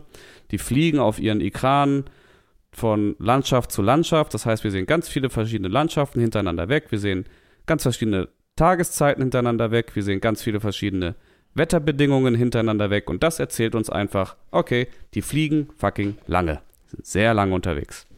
Und kommen dann irgendwann bei einem Wasserstamm an, den Metkaina wenn ich es äh, noch richtig in Erinnerung habe. What? Du weißt, wie der heißt? Krass. Bin Nein, ich hab's gelesen, Alter. Chapeau. Achso, ah, okay. Metkaina, ja, stimmt, die cool heißen klingen. so. Ja. ja, Metkaina und die anderen sind die, warte, Omatikaya. Omatikaya. Omatikaya, genau. So, die Metkaina sehen, wenn ich, wenn ich kurz aufnehme, die Metkaina sehen ja so ein bisschen anders aus. Äh, ähm, die sind ja so ein bisschen, also sind ja so ans Wasser angedacht. Und das fand ich ganz cool, äh, wie das, wie dieses Character Design gemacht ist, dass die halt einen dickeren Schwanz haben, weil sie ähm, halt offensichtlich damit besser im Wasser schwimmen können, dass sie ihre Hände so ein bisschen breiter sind, wie so Flossen. Das ist einfach cool gemacht und ich finde solche Details, um jetzt auch positive Sachen zu sagen, das zeigt halt immer wieder, dass Cameron und sein Team sich bis ins kleinste Detail genau einfach Gedanken gemacht haben, wie diese Welt aufgebaut ist und dass das rund und stimmig ist. Ich finde, es gibt nichts, was irgendwie eine unrundes, äh, unrunde Sache ist, wo du denkst, hm, ja, weiß ich nicht, ob das so funktioniert. Ja, Worldbuilding äh, ist ein gutes Stichwort, wollte ich nämlich sowieso drüber sprechen. Das macht der Film eigentlich ähm, sehr, sehr toll. Also das ist ja auch ein gigantisches Team dahinter. Also es ist nicht Cameron alleine, das sagt er auch. Er sagt selber, hat im Interview gesagt, er wünschte sich, er könnte sich all das einfallen lassen und all diese Ideen von diesen ganzen Teams, die er und sich hat, mit in diesen Film einbauen. Aber ähm, das heißt, er macht das einfach nicht alleine und das merkt man auch. Und er ist da sehr dankbar und sehr offen für alle Ideen, was dieses Worldbuilding angeht. Ähm, aber nochmal zum Thema. Ne, warum? Ich bin ja immer noch im Thema. Muss ich gar nicht mehr zurückspringen. Immer noch beim Thema Worldbuilding. Ähm, was hier ganz toll gemacht wird, ist nämlich äh, ein sehr wichtiger Fakt, wenn du eine neue oder eine fremdartige Fantasy-Welt erzählen willst. Und zwar ähm, halte dich, wenn möglich, immer in irgendeiner Form an die Realität. Gib dem Zuschauer etwas, woran er sich festhalten kann. Weißt du, was ich meine? Also das fängt ja, ja an. Ja, hast du, hast du ein Beispiel mal? Oder, oder genau, also jetzt Beispiele gerade, ja. bei Avatar sind zum Beispiel die Tiere, also vor allem die Unterwassertiere, also diese, diese ta, äh, Taloka, nee, wie heißen die? Äh, diese Walfische, diese wie heißen die denn nochmal? Tulkun, Tulkun, diese Tulkuns, mit denen Ach, der. Hast ne, du einen Namen, super, ja, ja. Ich, ich habe ja Wikipedia offen, Alter, natürlich, weil ich. Ja, okay. diese Tulkuns, so, und äh, die ähm, sind natürlich ganz klar an Wale angelegt. So, und dann gibt es diese, diese anderen Viecher, mit denen sie dann da unter Wasser so ganz schnell äh, flie äh, ähm, tauchen können und so. Das sind eindeutig Delfine. Die klingen auch wie Delfine. Und ähm, das, das ist jetzt nicht irgendwie dass man sagen müsste, okay, das ist ja, da waren jetzt aber sehr einfallslos, ganz und gar nicht. Die haben da richtig viel reingesteckt in die Designs und haben sich was dabei gedacht, wo da die, wie die, wie die unter Wasser atmen können, wie die sich unter Wasser fortbewegen. Also die haben wirklich komplett neue Wesen erschaffen, die es so theoretisch vom Aufbau her geben könnte, auch von der Tonart, wie die miteinander kommunizieren. Die haben, die haben für diese Viecher eine eigene Klangwelt äh, kreiert, eine eigene Sprache, wenn man so will, basierend auf echten Tieren aus unserer Welt. So, und ähnlich ist es auch mit der Technik. Ne? Auch die Helikopter, nicht. die Helikopter sehen aus, also sind jetzt nicht sind jetzt nicht einfach irgendwelche fliegenden Maschinen, die halt mit Antigravitation oder sowas arbeiten. Sowas haben wir hier halt nicht. Nein, es sind halt Dinge, die halt auch immer noch Propeller haben und sich so fortbewegen. Und das kennen wir, Propeller kennen wir, wir kennen das Prinzip. Deswegen verstehen wir das und deswegen glauben wir das. Und so funktioniert gutes Worldbuilding. Ja, genau. Es gibt natürlich auch, ähm, um jetzt mal gerade wo du das gesagt hast, ähm, um jetzt auch mal andere Beispiele zu nennen, gerade wo du es gesagt hast, in puncto Worldbuilding, auch finde ich ganz tolles Worldbuilding wurde bei der jetzt der neuen Dune-Reihe gemacht äh, von Denis Villeneuve. Ähm, da gibt es ja diese diese Hubschrauber sind das im Endeffekt und die sind aber an Libellen angelehnt mit ihrer Fliegweise so. Und das sind halt so Dinge, das, man macht das ja eh, man nimmt sich seine Kreativität, seine Ideen irgendwie aus dem echten Leben und das musst du aber halt auch machen, damit sich das Publikum dran festhalten kann so. Und wenn du halt so komplett frei, also je je weiter weg du es rückst, ohne es halt irgendwie mit etwas Realem zu begründen von der Realität, desto sagen wir, desto weiter entfernt man es halt auch von den Zuschauenden. So, das ist das, was man, denke ich, so sagen kann. Genau, ja. Nö, eben, das macht er ganz toll.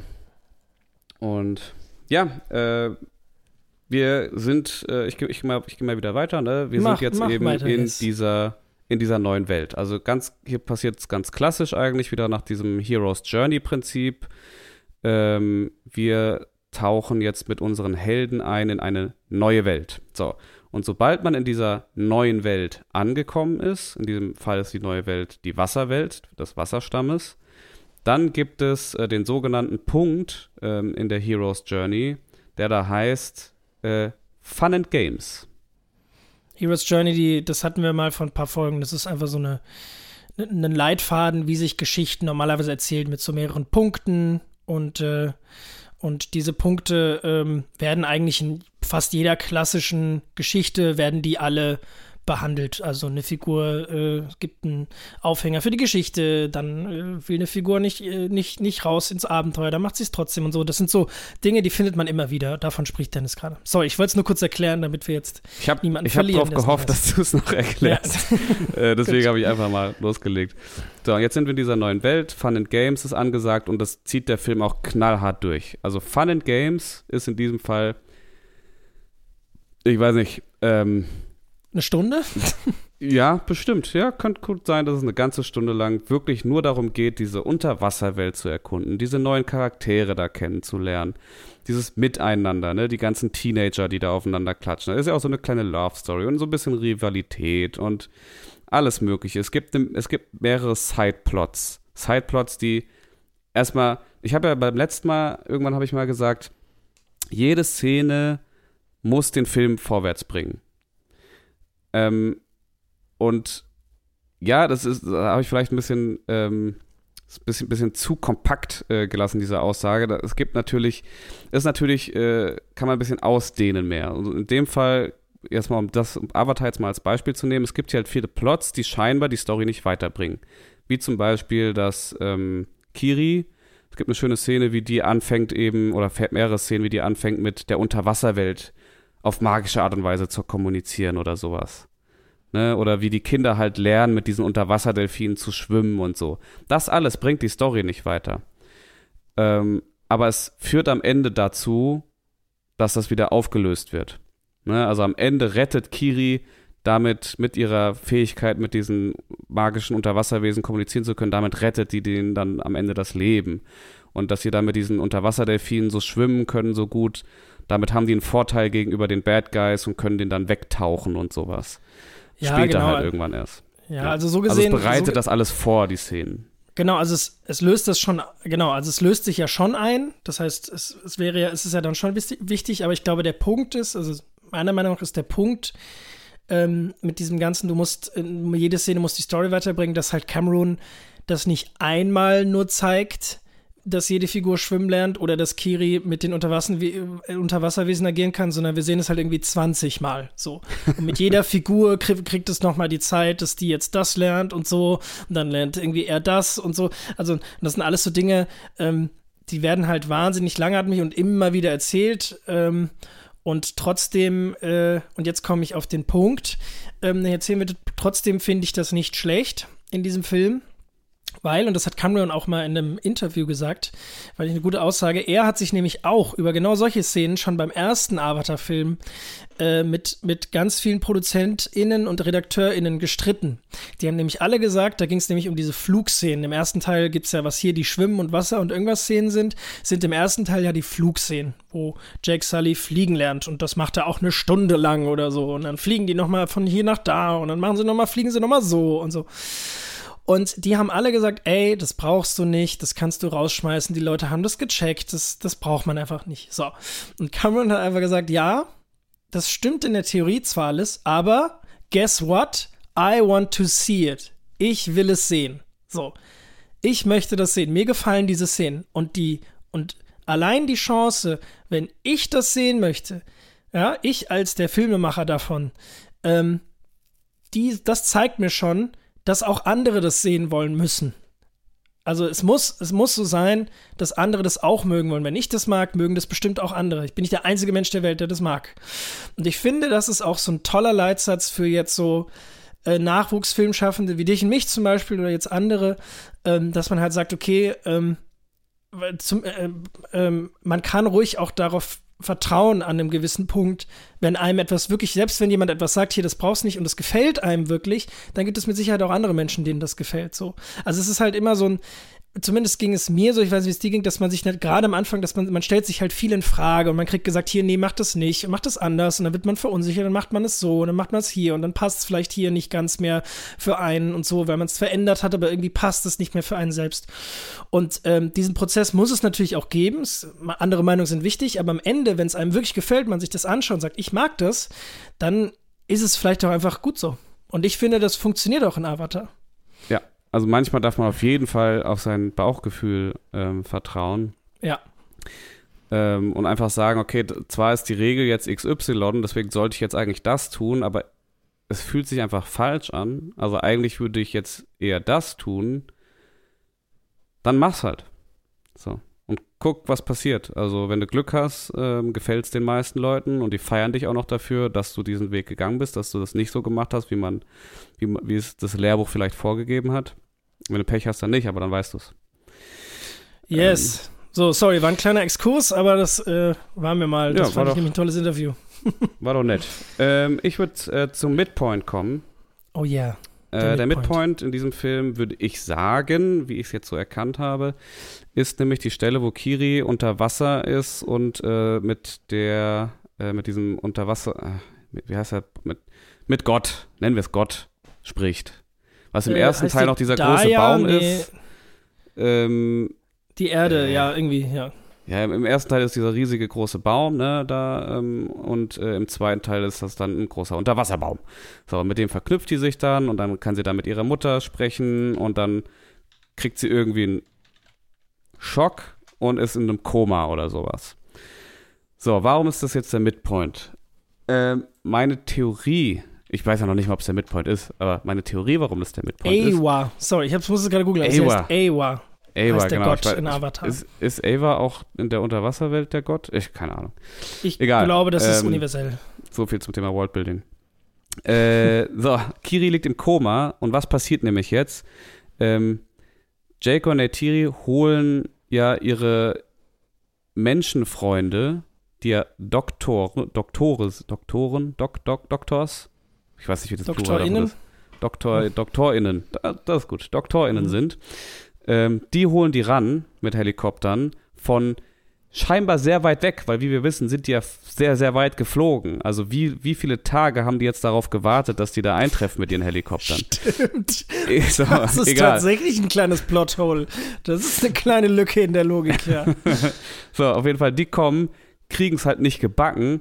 So, und dann kommt Ronan, gespielt von Kate Winslet, so die Stammesführerin, äh, und sagt, hier, ich hab da was, ich krieg das selber hin, zack, und holt sie wieder zurück. Warum hat die das nicht von Anfang an selber gemacht? Ja, weil, weil wir brauchten nämlich die äh, Wissenschaftler, dass die kommen, weil die nämlich dann Quaritch auf die Fährte von denen geführt haben. Hm. So, jetzt weiß er nämlich ungefähr, wo sie sind, wo, sie, wo er suchen muss. Und damit gehen wir in die nächste Hälfte. und auf einen sehr, sehr großen Teil des Films, die zweite Hälfte eigentlich, nämlich Quaritchs ähm, Storyline. Äh, und bevor wir da reingehen, oder das können wir auch eigentlich kombinieren, würde ich dich jetzt nochmal fragen, ich stelle die Frage ja mal ganz gerne, wer ist eigentlich unser Hauptcharakter in diesem Film? Ja, das ist eine äh, gute Frage, finde ich, weil meine Antwort wäre, es gibt eigentlich keinen einen, es ist ein Ensemblefilm und es ist auf jeden Fall nicht Jake Sully, was man ja eigentlich erwarten würde. Jake Sully steht auch ganz oben in den Credits und Jake Sully ist auch äh, die wichtigste Figur aus dem ersten Teil, aber ähm, äh, ähm, Jack Sully ist eigentlich nur der Narrator, der Erzähler des Films und äh, so ein krass nerviger, typischer amerikanischer Dad, der mit ja, Sir genau, angesprochen ja. werden will. Ich muss meine Militär. Familie beschützen. Ja, genau. Und, ach, Familie ja, ist das Wichtigste und ein Vater muss seine Familie beschützen. Ja, ist gut, 70-jährige Cameron, ist in Ordnung.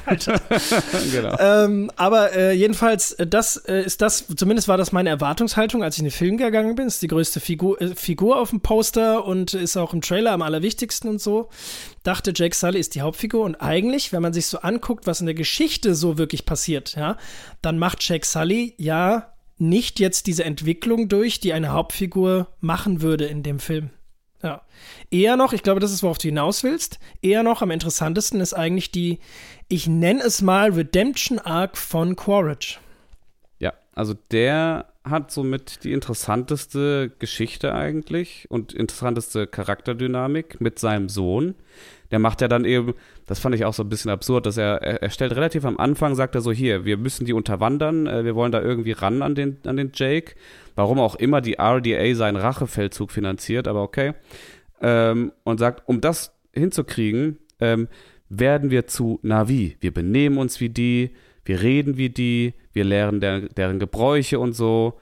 Und dann machen die all das ja. Aber es, kommt, es wird nie eingelöst. Die benutzen das nie. Nö, nö, deswegen wollte ich gerade sagen, das nicht. ist ja gar nicht. Weißt du, weißt du, wofür das da ist, diese ganzen Szenen? Überleg er, mal. Erklär's mir. Ja, erklär's mir. Also. Ich ja, habe eine Idee, aber erklär's mir. Vater-Sohn-Bonding. Ja. Bonding. genau. So. Um ne? ihn näher an Spider ranzurücken. Richtig, damit Vater und Sohn ein bisschen äh, äh, Daddy-Time verbringen können irgendwie und ja, näher zusammenwachsen und eben auch Quarrels Redemption Arc so ein bisschen sich anfangen kann zu entwickeln. Äh, ja, ist mir, ist mir auch erst jetzt aufgefallen. Also, die machen all diese Sachen. Weißt du, der lernt ja sogar in Ikran zu fliegen und all sowas. Äh, der lernt die Sprache und all das und benutzt es dann aber einfach nie so wirklich. Überhaupt nicht. Der, der zieht dann trotzdem seinen Militärscheiß durch. Ja, ganz kurz, Redemption Arc ist quasi, wenn eine böse Figur in einem Film sich äh, im Laufe des Filmes zu einer guten Figur entwickelt. Oder zumindest erkennt, dass das, was sie die ganze Zeit über getan hat, vielleicht falsch war oder so. Ja, genau. Ähm, ja, ja äh, du hast recht. Also, das wäre auf jeden Fall meine Antwort. So eine wirkliche Hauptfigur in dem Film gibt's nicht. Und nee. ich muss auch sagen, dass Neytiri die oh. eigentlich zweitwichtigste Hauptfigur aus dem ersten Teil. Oh ja. Und, also die ist ja einfach nur noch eine Side. die, eigentlich ist Netiri nur noch so ein Side-Character, die so ab und zu halt rumbrüllt. Ähm, genau, und die das nur am Heulen. Und, genau, und ich finde aber, das macht sie großartig. Also Zoe Saldana ist eine großartige Schauspielerin. Zoe Saldana so. ist ganz toll da drin, ja. Genau, aber ähm, äh, und sie hat einfach, glaube ich, den höchsten Killcount im gesamten Film. Neytiri ist so eine Todesmaschine. Du musst dir das mal anschauen in diesen Szenen nochmal. Die und ihren Bogen, die macht fast alle platt, auch von diesem Team am Ende, von diesem bösen Team. Die macht 80 Prozent von denen alleine platt. Das ist echt Stimmt. krass. Da gibt er ja dann nochmal eine Plattform, ja, ja. Ja, aber bis dahin war sie wirklich, also sie war nicht, sie war kein richtiger Charakter mehr für mich. Irgendwann hat sie mich sogar ein bisschen genervt, weil äh, sie die ganze Zeit nur am Jammern war und und, die, und vor Oder allem sauer. auch immer so an, an, so, so an Jake dann immer so dranhing, weißt du, also gar nicht mehr so ihren eigenen Kopf irgendwie durchgesetzt hat. Das fand ich ein bisschen schade, aber ich, ich hoffe mal, das kommt in den nächsten Film dann oder im nächsten Film dann wieder. Naja, so, wir sind ähm, äh, im nächsten großen Storyteil. Es geht um Quaritch und er ist jetzt mit einem Tulkun-Jäger unterwegs, mit so einem Walfangboot. So. Warum? Weiß ich nicht. Äh, äh, doch, weil, weil er darauf gekommen ist, dass die Wale ähm, eine enge Verbindung zu diesem Wasservolk haben und wenn sie die Wale töten und die Korpse, also die, die Leichen Ah, von denen liegen ja. lassen, dann vermutet er, dass das die, dieses, dieses Wasservolk, er vermutet ja schon, dass Jake Sully bei diesem Wasservolk ist, ähm, äh, dass die das Wasservolk so sehr provozieren, dass die aus ihren Verstecken kommen und die aufsuchen und dann lauern sie und sind dann sofort da. Das ist die Idee. Ja, und es geht Finde ich ja auch auch einen sehr weiten Weg, aber ja. ist ein sehr weiter Weg, sehr weit gedacht, aber er geht ja 0, nix auf, also ähm, Ja, stimmt. der, der macht ein paar Dörfer, glaube ich, platt oder so, aber gefühlt äh, finden die Jake dann in ein, zwei Tagen irgendwie. Ja, mit, aber Ähm. sie machen dann ja diesen, diesen einen Wal halt platt, machen sie dann. Ja, genau. So. Achso, nee, genau, genau, die machen diesen einen Wahl platt und finden ihn ja dann auch. Und es, ich weiß, jetzt, jetzt, jetzt komme ich ein bisschen durcheinander. Am Ende. Nee, am nee, nee, Ende sie kommen, ist- also ich, wenn ich kurz rein, ich glaube, sie finden die Ja. Kinder. Warte mal, ach Gott, jetzt muss ich selbst überlegen. Auf jeden Fall, auf jeden Fall gibt es ja noch diese, diese äh, B-Story äh, mit, ähm, mit Loak, der sich mit diesem Wal anfreundet, der ja angeblich ein böser Wal ist, der ganz viele Wale, also ähm, nee, Tulkuns und äh, Navi getötet haben soll. Einfach nur, weil er alleine wieder zurückgekommen ist, gehen die davon aus, dass er alle getötet haben muss. Aber nein, es stellt sich raus, äh, der hat die gar nicht getötet, sondern die wurden alle getötet von den Menschen. Und äh, er ist der Einzige, der entkommen konnte, so. So, und den, den, äh, dem verpassen sie ja dann irgendwann einen Tracker, die Menschen. Dass der die dann irgendwo, weiß ich nicht, die wollen den dann halt fangen und töten. So, und der Ja. Lork will den ja dann irgendwie retten. Ja, genau, ja. Und ich glaube, in diesem, in diesem Prozess werden dann die Kinder entdeckt von den Menschen und gefangen Jetzt genommen. Und die. Kinder Genau. werden ständig gefangen genommen. Ja, das passiert ja sogar im Finale auch mehrmals. Das ist äh, so ein Ding von Ja, dem Film. Die werden gefangen genommen, werden befreit, werden schon wieder gefangen genommen, werden wieder befreit. Ja, das ist ein ziemliches Hin und Her. Also deswegen, Ja. ich erinnere mich an, das, an, dieses, an diesen kompletten dritten Akt nur noch sehr wenig, weil da sehr viel, sehr Chaotisches passiert ist. Ja, also ich glaube, wir waren auch kurz chaotisch, aber wir haben es jetzt auf jeden Fall. Das, das ist tatsächlich der Ablauf. Ich habe es auch gerade noch mal kurz gecheckt. Also es ist tatsächlich so, sie finden dann halt irgendwann nirgends so einen Wal, dann äh, kommen die Kinder dahin und dann werden sie, werden sie dort, äh, ähm, werden sie dort eben gefunden. Äh, das, das, das ist das Ding. Und können dann quasi, weil sie die Kinder gekidnappt haben, äh, es kommen dann, kommen dann Jake und die anderen aus der Reserve und äh, stellen sich ja dann für das große Finale den feindlichen Wasserkräften, wie auch immer. Genau. Ja. Und ähm, ja, das ist der Film, der spielt natürlich zu großen Teilen im Wasser, hatten wir ja schon gesagt. Äh, liegt auch, um nochmal einen kurzen Schlenker zu machen, vor allem daran, dass James Cameron ja ein großer Unterwasser-Fan grundsätzlich ist. Also wer es äh, noch nicht bei Titanic gemerkt hat, der hat es dann ähm, vielleicht danach bei den 10.000 Dokus gemerkt, die er gedreht und produziert hat, die irgendwie alle unter Wasser spielen. Ähm, der hat sogar ein eigenes U-Boot. Der hat ein klitzekleines Ein-Mann-U-Boot, was ihm gehört, womit er regelmäßig ähm, Tauchgänge unternimmt und damit, glaube ich, sogar einen Echt? Rekord aufgestellt hat. Ja, ja. Ja, das, das weiß ich. Er ist auf, glaube ich, unten, er ist irgendwie auf 10.000 Ki- äh, Meter Tiefe Marianengraben-mäßig runtergefahren.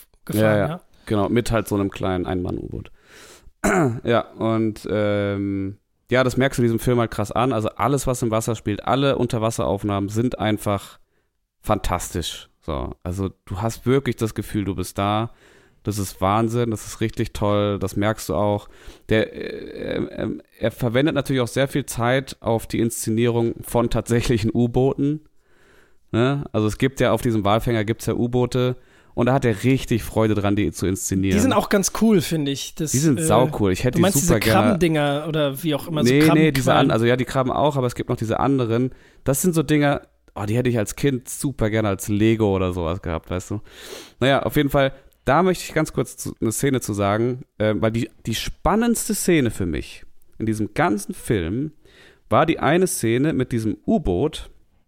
Das fährt irgendwie unter Wasser gegen eine Wand bei der Verfolgungsjagd, sodass dann äh, vorne das Glas aufplatzt und Wasser reinströmt. Da sind zwei Typen halt drinne, die dann halt versuchen, ganz schnell da rauszuklettern. Und das Ah, ist die so sind so ein bisschen. Podracer-mäßig, ne? Die sitzen so hintereinander. Ja, genau, die sitzen so hintereinander, U-Boot. genau. Mhm, Ja, so, und die mich, versuchen dann da rauszuklettern, während das Ding sich mit Wasser füllt. Das ist so richtig geil, richtig klaustrophobisch inszeniert.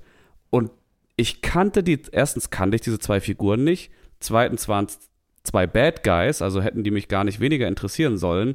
Und trotzdem fand ich die Szene super spannend. die fand ich geil, weil die, und ich glaube, dass es daran lag, weil die so echt gedreht war. Die haben ich die halt also wirklich in echt gedreht. Natürlich ist das ich, ich, Wasser drumherum nicht echt, aber der ganze Rest. Ich weiß auch voll, was du meinst, aber tatsächlich äh, ist es witzig, weil du tatsächlich eine Szene ansprichst, die finde ich auch vom Look her aus dem ganzen Film rausfällt. Ich hatte da das Gefühl, jetzt kurz, jetzt sieht so ganz echt aus.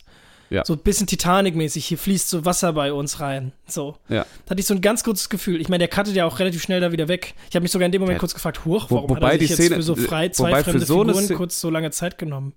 Ach, sorry, sorry, wenn ich dir Ja, genau, aber du hast recht. Es wurde sich für diese Art Szene zu viel Zeit genommen.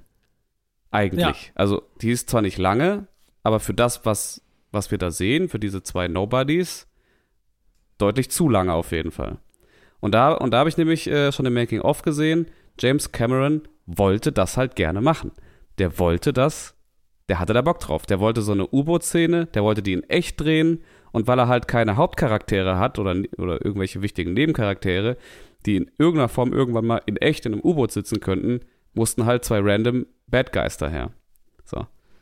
Nur damit er halt, ja, und das ist wieder so ein Fall von, er hat halt Bock drauf, deswegen hat er das gemacht. So, Punkt. Ah, ja. trotzdem eine geile Szene. Also, ja. wenn man das als Szene bezeichnen kann. naja, äh, ich glaube, ich glaube, wir können jetzt relativ oder müssen jetzt sogar relativ Gas geben, dass wir noch zum Ende kommen. Ähm, beim, bei, dem, ey, bei diesem kompletten Kampf, der da am Ende passiert, da passiert so viel. Dem Typ, der da, der da die Wale so jagt, weißt du, der ja stolz drauf ist, dass er dem einen Wal irgendwie auch eine Flosse abgesäbelt hat, äh, der muss natürlich einen Arm abgehackt kriegen. Natürlich, Karma. Der, ne, der ist die ganze Zeit so ein Riesenwichser einfach nur. Das wollen wir sehen. Und das war auch der Moment, wo das Kino wirklich gejubelt hat. Das Kino hat wirklich Ey, gelacht. Also meins hat nicht gejubelt, aber nee, es war doch, so. bei, doch, doch, bei ja. uns schon, die waren alle, die, die, waren richtig glücklich, die waren, haben sich richtig gefreut und ich war auch so, ja, es war, ja, es war klar, aber ich freue mich gerade auf jeden Fall, dass das passiert ist. so. Ähm, ne, sowas passiert da. Und eigentlich gibt es nur noch zwei, zwei wirklich wichtige Dinge, die ich jetzt bei diesem Endkampf ansprechen will. Ähm, Bitte.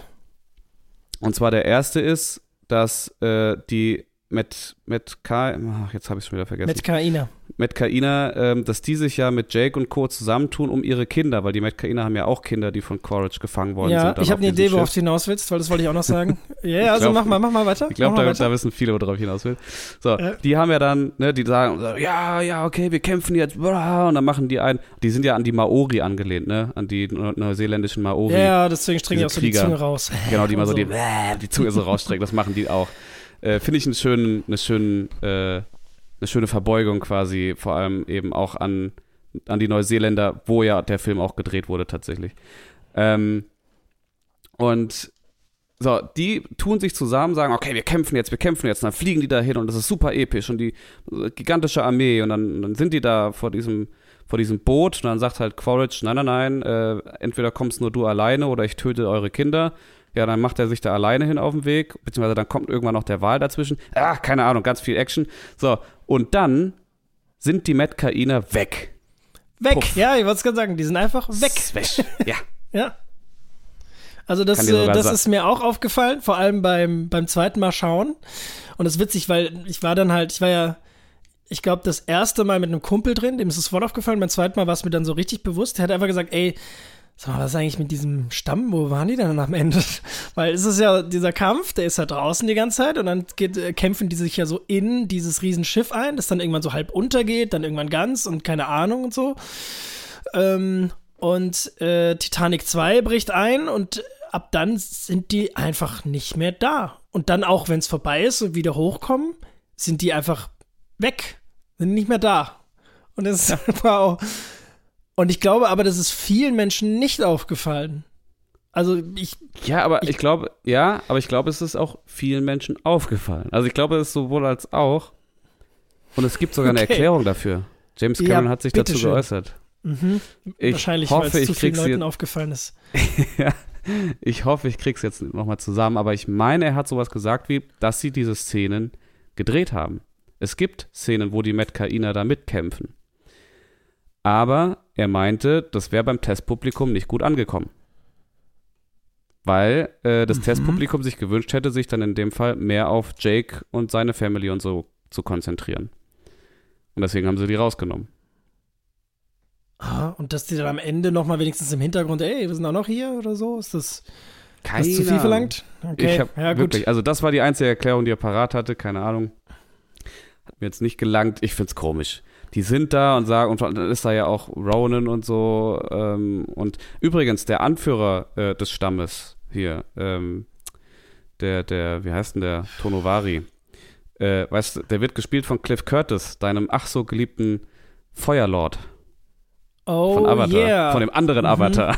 ja, ja, ja, ja. Ja, genau. Egal, Ach, auf jeden Fall Ach, wollte okay. ich, ja, Fun, Fact Mhm. wollte ich nur gerade droppen. So, und der, Ja, gut, der hat da. Da ist es mir jetzt nicht negativ aufgefallen. Nö, das hat er, da war er, da war er cool. Naja, so das, das ist auf jeden Fall der eine Punkt, den ich erwähnen wollte, den ich sehr absurd fand. Äh, ja, und ich glaube, den einen letzten, also wahrscheinlich gibt es ja nur noch eine Sache, große Sache zu sagen. Sag du, komm. Ja. Nee, nee, nein, nein. Ich weiß nicht, ich weiß nicht genau, auf welche Sache du hinaus willst. Bitteschön. Achso, Entschuldigung. auf äh, ähm, Neytiri, die Loak, äh, nicht Loak, äh, Spider töten will. Ah, der als Plotpoint, ja. Mhm. Ja, das ist tatsächlich. Ähm, Und das, was dadurch dann im, im Zuge dessen alles ausgelöst wird. An ja, ich habe tatsächlich, das ist tatsächlich das ist ein guter Punkt, weil da habe ich mich auch mit, äh, mit äh, irgendeinem der Menschen, mit dem ich im Kino war, ich weiß nicht mehr mit welchem ähm, oder welcher, äh, drüber unterhalten, dass ich tatsächlich mich, also Cameron baut da ja in dem Moment ganz klar auch wieder einen Konflikt, einen Handlungspunkt für, ähm, für nachfolgende Filme auf, weil ich finde ja, dass, dass er in dem Moment da einen Graben zwischen Neytiri und Spider gräbt, der quasi nicht mehr zu überwinden ist, weil sie ja, weil sie ja in dem Moment sich so klar für ihr für ihr leibliches Kind und nicht für ihr quasi, adop quasi Adoptivkind äh, entscheidet, also gegen ihr quasi Adoptivkind. Sie trifft, trifft ja so klar die Entscheidung, also es wird ja ganz klar inszeniert, dass sie absolut bereit ist, jetzt dieses Kind zu töten, so, ähm, dass ich mich dann auch gefragt habe, okay, das kannst du eigentlich nicht mehr auflösen. Da ist eigentlich schon die Weiche gestellt dafür, dass Spider dann im nächsten Film noch mal ein paar Jahre älter äh, seinen Vater suchen geht oder abhaut und sich da irgendwie verzieht, weil er mit seiner Ziehmutter nicht klarkommt oder so. Also das ist ja eigentlich das Einzige, worauf das jetzt hinauflaufen kann, äh, hinauslaufen kann. Ich weiß nicht, wie du das siehst, Dennis, aber das ist so mein Eindruck. Also, wenn Kiri Jesus ist, dann ist Spider Tarzan. Und das ist er Mhm. nicht nur, weil er als einziger Mensch zwischen blauen Affen lebt. Wer kennt es nicht? Die, die berühmte Bibelfigur Tarzan. Nee, ja, nee.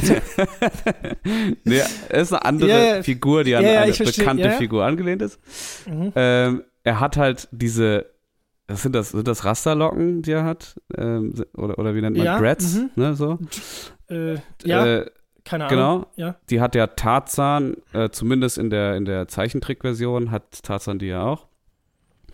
Und ja, und dann ist da halt auch noch bei Tarzan ist es ja die Mutter, die ihn liebt und der Vater, der ihn hasst, weil er nicht zu ihnen gehört.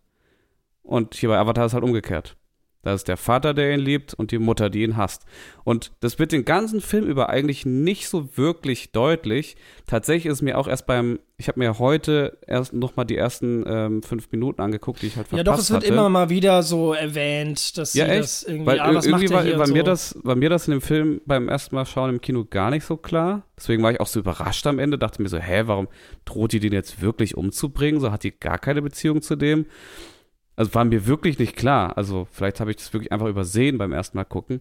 Aber jetzt, als ich die ersten fünf Minuten geschaut habe, da gibt es halt eine klitzekleine Szene, äh, wo Neytiri einmal sagt, hä, der hat bei uns nichts verloren, der gehört zu den, der gehört zu seinesgleichen so. Ja, genau. Und ich glaube, das wird noch so ein paar Mal jetzt nicht direkt betont, aber dass sie den so trennt von ihren eigenen Kindern irgendwie. Okay, vielleicht, hat, vielleicht habe ich nicht das macht. deswegen, vielleicht habe ich das deswegen nicht gecheckt, weil ich diese Anfangsszene nicht mitgekriegt habe, wo sie das sagt.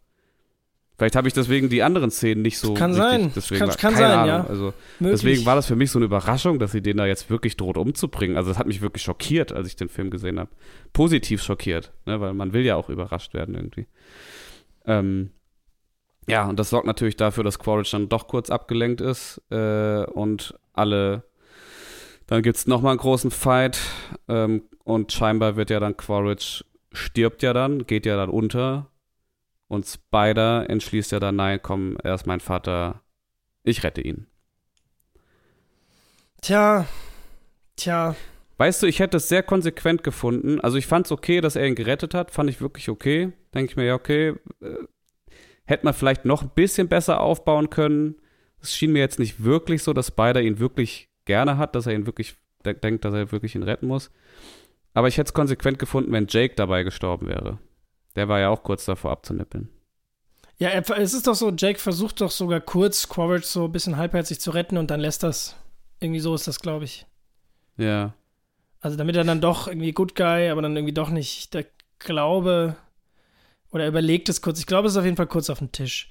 Also Ja. ich fand's, äh, ja, ich, es wird auf jeden Fall sehr klar überall gemacht, ähm, dass das jetzt dann weitergehen kann, die Geschichte zwischen Spider und seinem Vater. Mich hat sogar überrascht, muss ich sagen, dass äh, Spider nicht bei Quaritch geblieben ist am Ende. Also das, der wäre schon so weit gewesen, finde ich. Das hätte man schon machen können. Das fand ich aber wieder cool, dass er dann doch wieder zurückgegangen ist. Weil da habe ich dann nämlich direkt gedacht, so, also meine Blicke waren dann die ganze Zeit, weißt du, wenn man so die Familie in der so, in der so totalen gesehen hat, waren meine Blicke die ganze Zeit auf Neytiri und auf Spider. So, wie Mhm. gehen die beiden jetzt miteinander um? Das finde ich jetzt super spannend. Darauf freue ich mich auf, das, das zu sehen, wie sich das weiterentwickelt. Und, und ich hoffe sehr, Ja. dass, es, dass es nicht in so einer typischen, in so einer klassischen, ja, okay, er wird halt jetzt böse und geht dann halt zu seinem Vater und dann sind sie halt zusammen böse.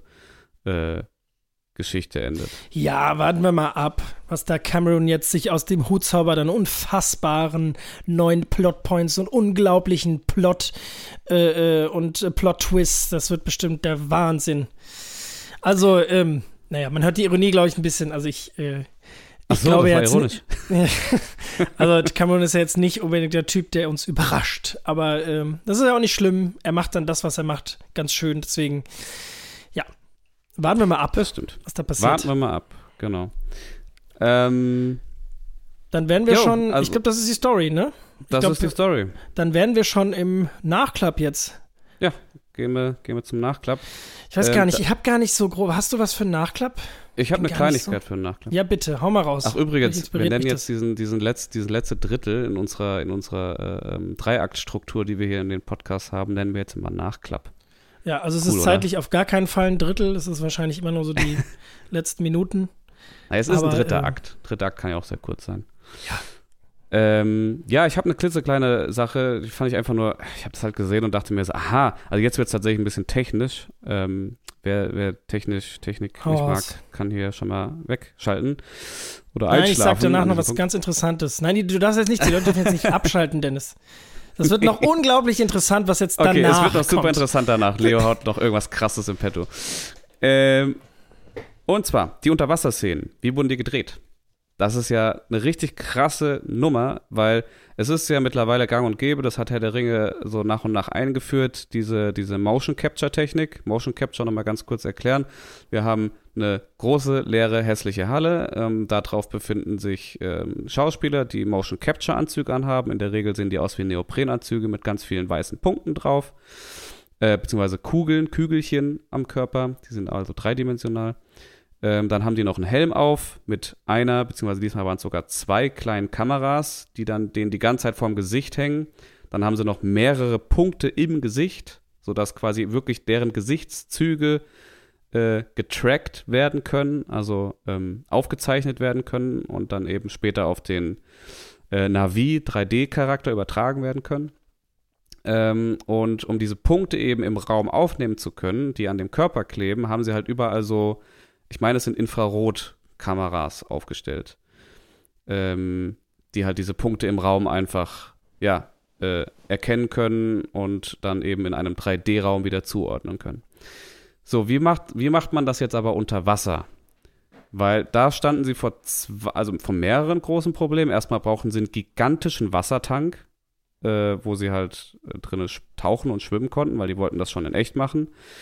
Ähm, Kate Winslet hat dafür ja sogar einen neuen Rekord hingelegt und war irgendwie, ich weiß nicht, was waren es, zwölf Minuten ohne Luft holen oder so. Auf jeden Fall noch viel länger als auch den Rekord von Tom Cruise krass genau. ge geschlagen. Genau, war da sehr lange drunter unter Wasser. So, und um diese Punkte da aber ähm, ordentlich tracken zu können, hatten sie halt so zwei sehr große Probleme, nämlich einmal Luftblasen, weil Luftblasen sind, wenn sie vom Licht angestrahlt werden, auch weiße, weiße kleine Kügelchen. Dieses Problem konnten sie, glaube ich, nicht lösen, durften halt einfach nicht so viele Luftblasen aus, ausstoßen. Äh, dafür hatten sie noch ein anderes Problem, nämlich ähm, die Wasseroberfläche reflektiert ja.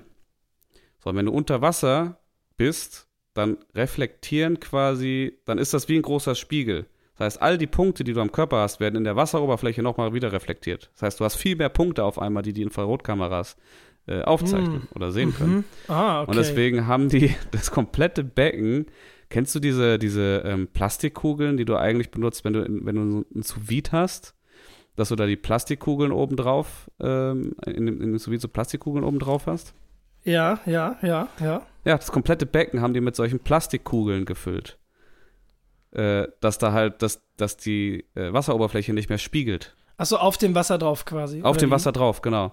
Das ah, sieht immer krass. so lustig aus, weißt du, wenn du äh, bei den Making-of-Aufnahmen, wenn dann so die Köpfe plötzlich so auftauchen, so zwischen so einem Haufen weißer äh, Plastikbälle. Irgendwie. ganz witzig. Ah, krass, okay. Äh, ist, ja, ist ein wirklich, also, jetzt ist eigentlich ein wirklich langweiliger technischer Fun-Fact, aber ich. Nö, ich finde es witzig, droppen. weil das quasi, also es zeigt halt wieder, das sieht dann aus wie so ein riesiges, ja, ich glaube, ich, glaub, ich habe solche Bilder auch schon gesehen, es sieht halt aus wie so ein Bällebad.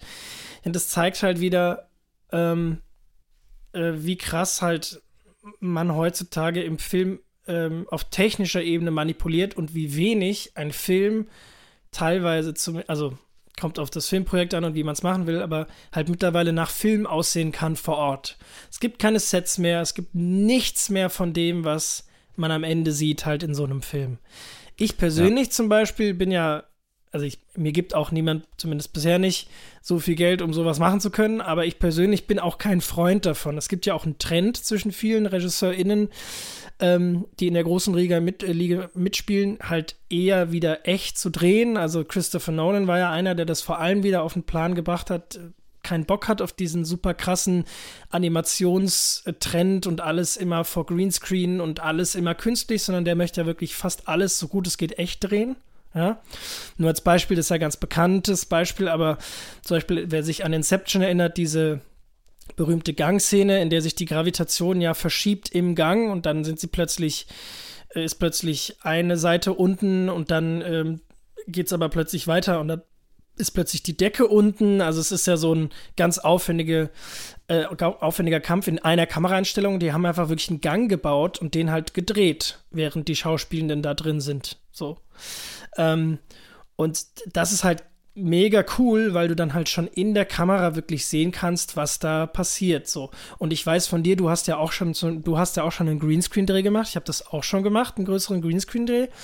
Und ich weiß nicht, wie es dir ging, aber für mich war es wirklich echt ein sehr ähm, anstrengendes und auch nicht so erfüllendes Erlebnis, zumindest der Dreh, weil du einfach in der Kamera es sieht einfach scheiße aus. Sorry, es ist halt einfach alles vor so einem grünen Hintergrund. Es sieht halt einfach nicht geil aus und du musst dir halt alles drumherum einfach vorstellen.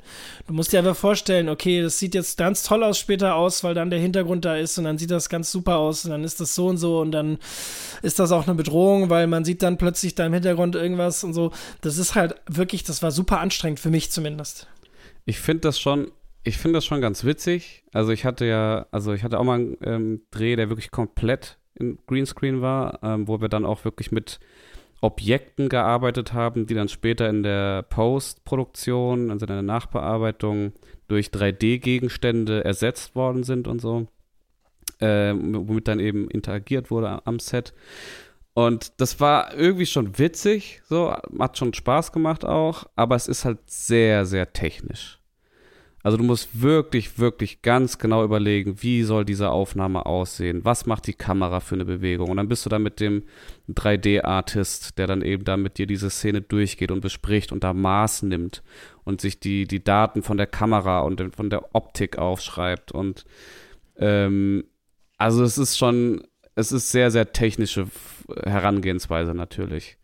Und das, ja, wie gesagt, es ist mal, ist mal irgendwie witzig, aber so einen kompletten Film, gut, das war jetzt hier kein Greenscreen, sondern eben Motion Capture, aber die haben halt auch eigentlich nur in einer leeren Lagerhalle oder in einem Schwimmbecken halt gedreht. Und das Und über so Monate. Monate. Ja. Boah, nee, weiß ich. Ich glaube sogar also, über ein Jahr, glaube ja, ich. Ja, ja, die haben sehr lange. Ja, klar. Sind ja jetzt, ja, weiß ich.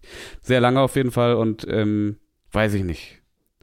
Ich glaube, da fehlt mir was. Also ich finde es auch geiler, wenn du irgendwie ein On-Location drehst oder eben ein Set baust und in einem richtigen Set dann drehen kannst. Ich glaube, da haben die Schauspieler auch mehr davon. Da freut sich der Kameramann irgendwie mehr. Ähm, es gibt ja auch hier bei Avatar gibt es ja Sets, die gebaut wurden. So dieser Walfänger zum Beispiel natürlich.